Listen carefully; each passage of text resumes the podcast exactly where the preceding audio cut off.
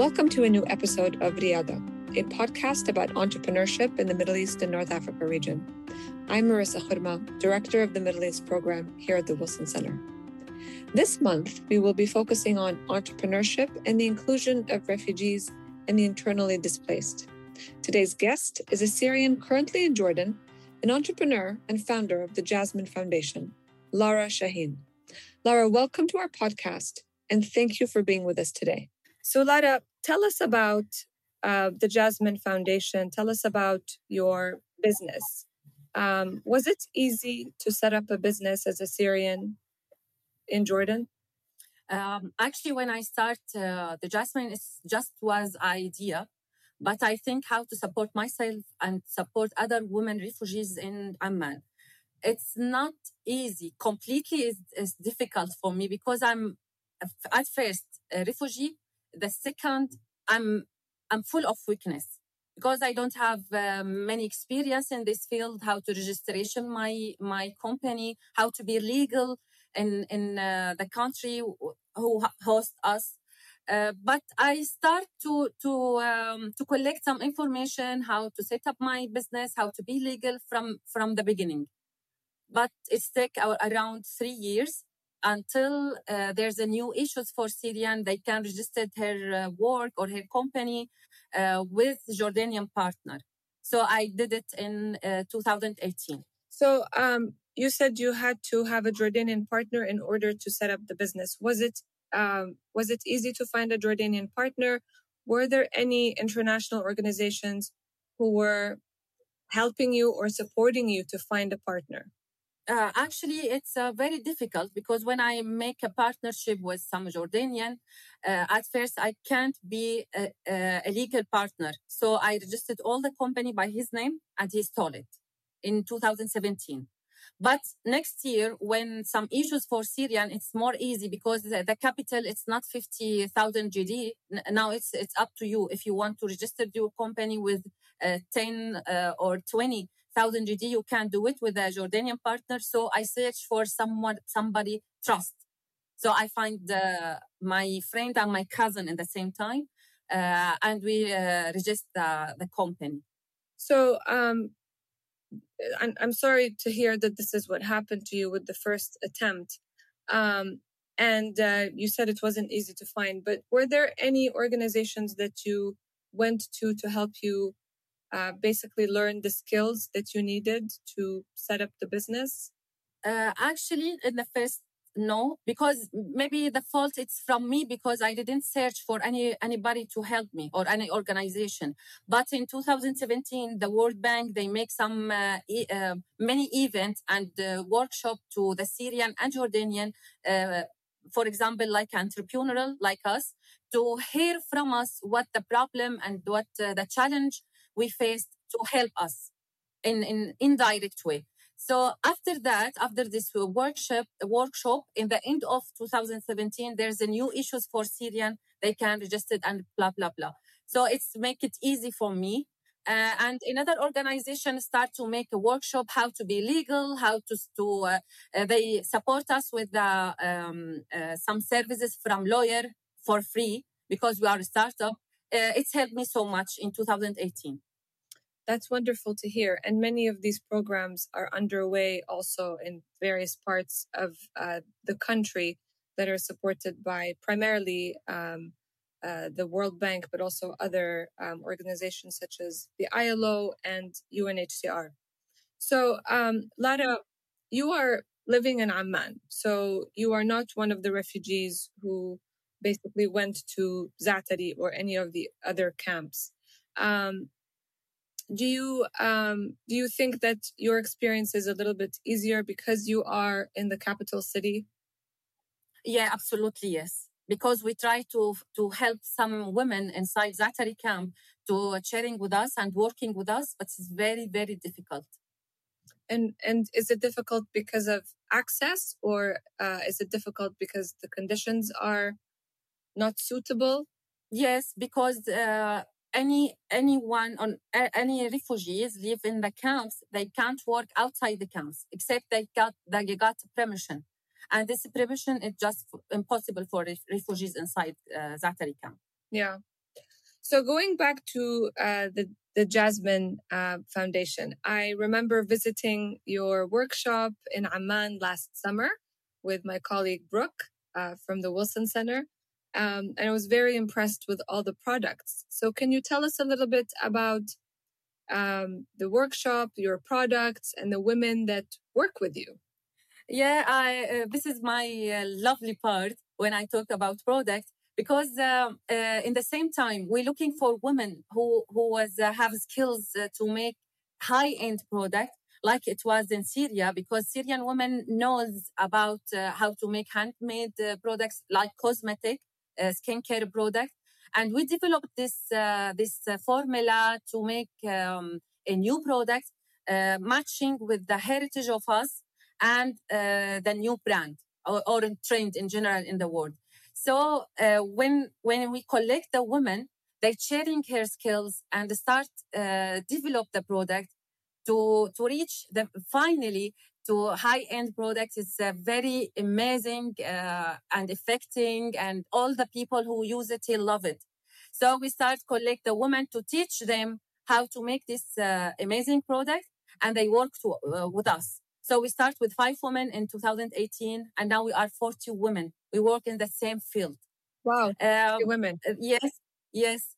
Um, because we make a good name in this area, so all the organization, a lot uh, of organization, they uh, take care about uh, us and they make like agreement with us to teach another people, not just refugees in the local uh, society uh, in other country, we make some training inside Syria and Lebanon and Kenya. Uh, so I, I love this part because we empower women in the same side. Uh, in the same time, we, we make a product and make money. They make income. Absolutely. Even, Not even under our uh, name. Uh, they can, they can now start their home business. Yeah, you're, you're um, empowering other women um, by skilling them and giving them an opportunity to to also like you said um, start their own business which is really admirable. Um, it's a really impressive journey. Um, so tell us a little bit about these um, skin products and um, uh, what is the tradition of making these products in syria for example, we work on Aleppo soap. Aleppo soap is very famous uh, in Syria because we have a bay leaf uh, it's very benefit and we can uh, include it not just uh, in soap. In many products we make it in jasmine. So this kind of product we develop the formula until we reach for many kind products not only soap. So now we have 10 kind of uh, skincare product. One of them the last one uh, it's amazing one because we we recycle it from the waste of the soap from hotel and factory and we make a new formula. We are the first one in Jordan. We make a, shower gel, organic shower gel from this waste. Wow. We're working on, on it uh, before six, uh, six months ago to, to reach um, uh, the perfect formula to make this kind of waste uh, and recycle it to shower gel. Wow. So now we're working hard to to uh, to collect women and teach teach them how to make it, especially uneducated women. My target group uh, in this year is the uneducated women, uh, and they teach them how to make this uh, this product. And we uh, we search for hotels to make agreements, and now we got uh, the first agreement uh, to take the waste and make this uh, this products and re uh, sell it in the gift shop in the same hotel. Oh wow, that's that's very creative. Um, yes. So so um, I wanted to ask you about some of these women that are working with you. Uh, you said you're trying to recruit more women, um, and you're targeting the uneducated women. Um, uh, uh what is the percentage do you think of those who are uneducated, and um, are you only targeting Syrian women or also uh, Jordanian women? And um, do you work through organizations to help you recruit, or is it really through your network of people that you know? Uh, yes, actually, uh, when I start, I make uh, a co- collaboration with the UMR organization to help me to uh, or support me with uh, some data of uh, this kind of target audience, my target audience. So they give me around 200 women uh, to be sure, to be honest, I don't know how the percent is. Yeah. But it's it's not uh, not easy, not easy number. Yeah. We have a lot of women. They are they are uneducated and they are uh, survived from violence. When I make a campaign last year, I make campaign. It's called uh, Survivors to avoid or to reduce the violence against women. So I collect around 200 uh, uh, profile and we choose 40 women to to enjoy our uh, in, to join our uh, program. But uneducated women they almost from from them. Yeah yeah. They are survived from violence uh, uh, in the, in the um, last years. So i don't i, I can't give you a, a percent but it's a, a lot of women. It's a, it's a very high percentage. Um, and that's uh, unfortunate but it's also um, admirable that you are um, working particularly with this group of women and um, giving them hope, um, yeah. giving them um, skills and and um, and empowering them through uh, through your work. Um, Lara, last year when I when uh, we visited you, it was still sort of you know mid pandemic, and we talked a little bit about the impact of the pandemic and how you started also selling some of your products online. So, are you still able to sell your products online? Are you expanding to other markets? Um, and finally, what are the challenges to expand to other markets? Okay, so the pandemic into 2020, um, we actually uh, we stopped for six months, and after that we start think how to manage our work because uh, it's, it's, it will take a long time. So uh, in that in this uh, year, I go or I enter the e-commerce international e-commerce website and start my online job because we can to target a lot of people outside Jordan. So it's a, it's really was a chance for, for us to make to scale up our business. So we start teaching online so we can access Syria, access Lebanon, uh, all these countries. We making uh, online training. In the other uh, side, uh, we start uh, promotion our products to sell it uh, through our website, Ego Jasmine website. at first time, it's very difficult because we don't have any experience or any knowledge how to manage these products, how to promotion, how how to reach or access many markets in the world. so some friends helped me uh, and also some or- organization make a lot of workshop to teach us how to manage our work uh, online work. So i think in this year uh, we got uh, a good experience and skills. And now we uh, i make a rebrand and start uh, scale up my product or scale up my business through make many kind of products to add some uh, new products and put it on uh, on our website. Mm-hmm. But I didn't. Um, uh, it didn't affect uh, today. But after one month or two months, uh, I will uh, launch my new website. Okay. Well, best of luck with that, and um, we definitely keep us posted with um, your switch to um, online commerce. Um, so one of the things that um, we want to learn from you and highlight through your incredible and inspiring journey um, as a Syrian refugee in Jordan uh, and, and an entrepreneur um, is basically if you had, you know, 10, 15 minutes to talk to officials about three things that need to be improved so that more Syrians are able, or all more refugees in general, um, are able to start their own businesses? What are the three things that you would ask a government official um, to to do or to change? Um, actually, to be honest, the first thing and very important thing, don't treat with the entrepreneurial uh, women or uh, or uh, the small companies like a big companies because there's many. For example, uh, the taxes it's very high to, for me. It's very difficult to pay taxes because I, I didn't get much more uh, uh, uh, or do more uh, a lot of sales. So I when I pay the taxes, it will uh, cut my profit. Absolutely, and it is not fair to treat me with me like a big company. They have a lot of uh, employee. They have a lot of income.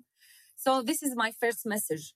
Okay. the second one because we are Syrian, there's a, there's um, a close job for uh, Syrian and Jordanian. Not all uh, the kind of work it's open for us, and it's make a problem for me. For example, now I'm a training company. I can't add to my registration uh, permission to sell my product legally. So I have to looking for intermediate uh, company to, to sell my products legal, but it's take around uh, 30% from the profit. And also it's not fair. Yeah.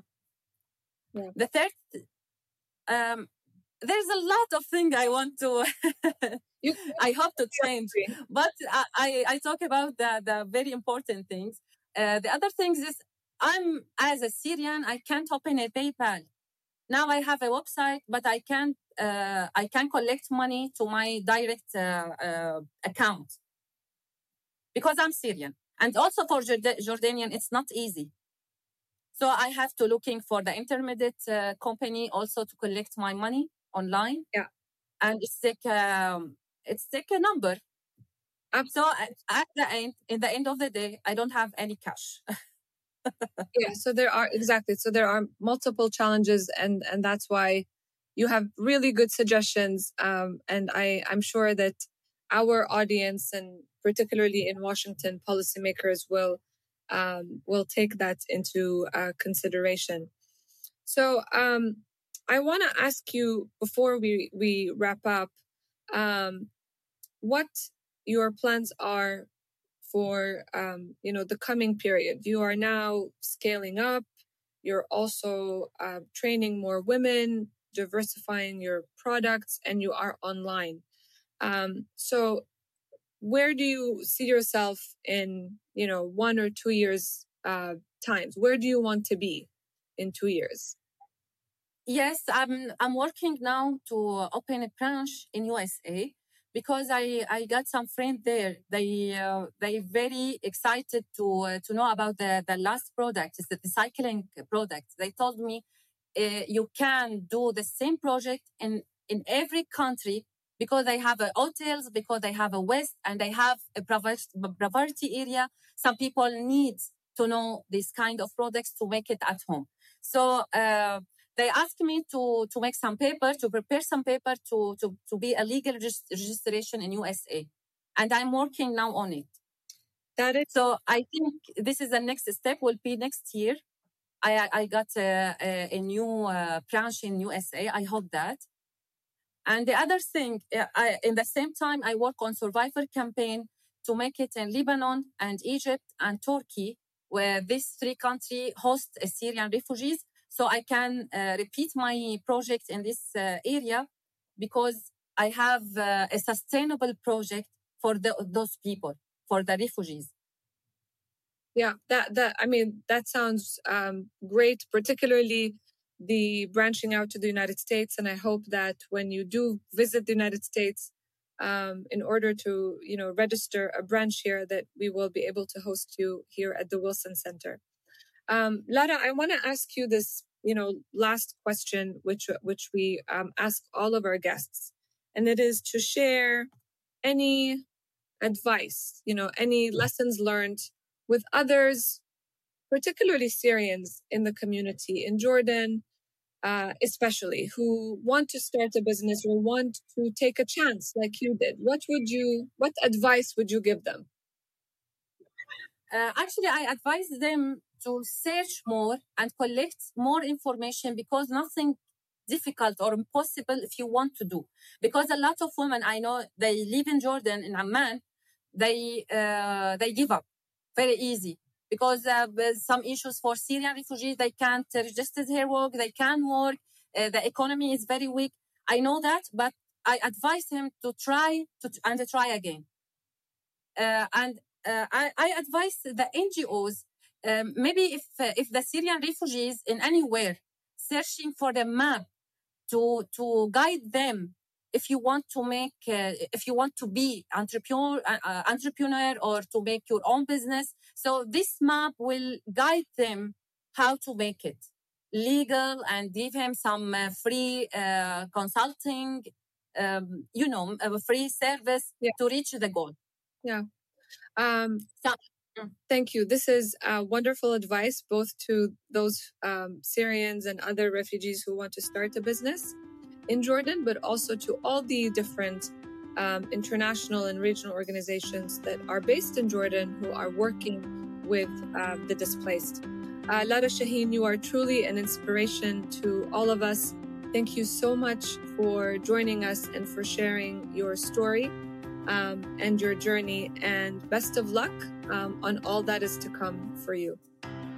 Thank you so much, Merissa, and thank you for, for this uh, opportunity to talk. Thank you. This podcast is funded by a grant from the United States Department of State. The opinions, findings, and conclusions of this podcast are those of our guests and do not necessarily reflect those of the United States Department of State.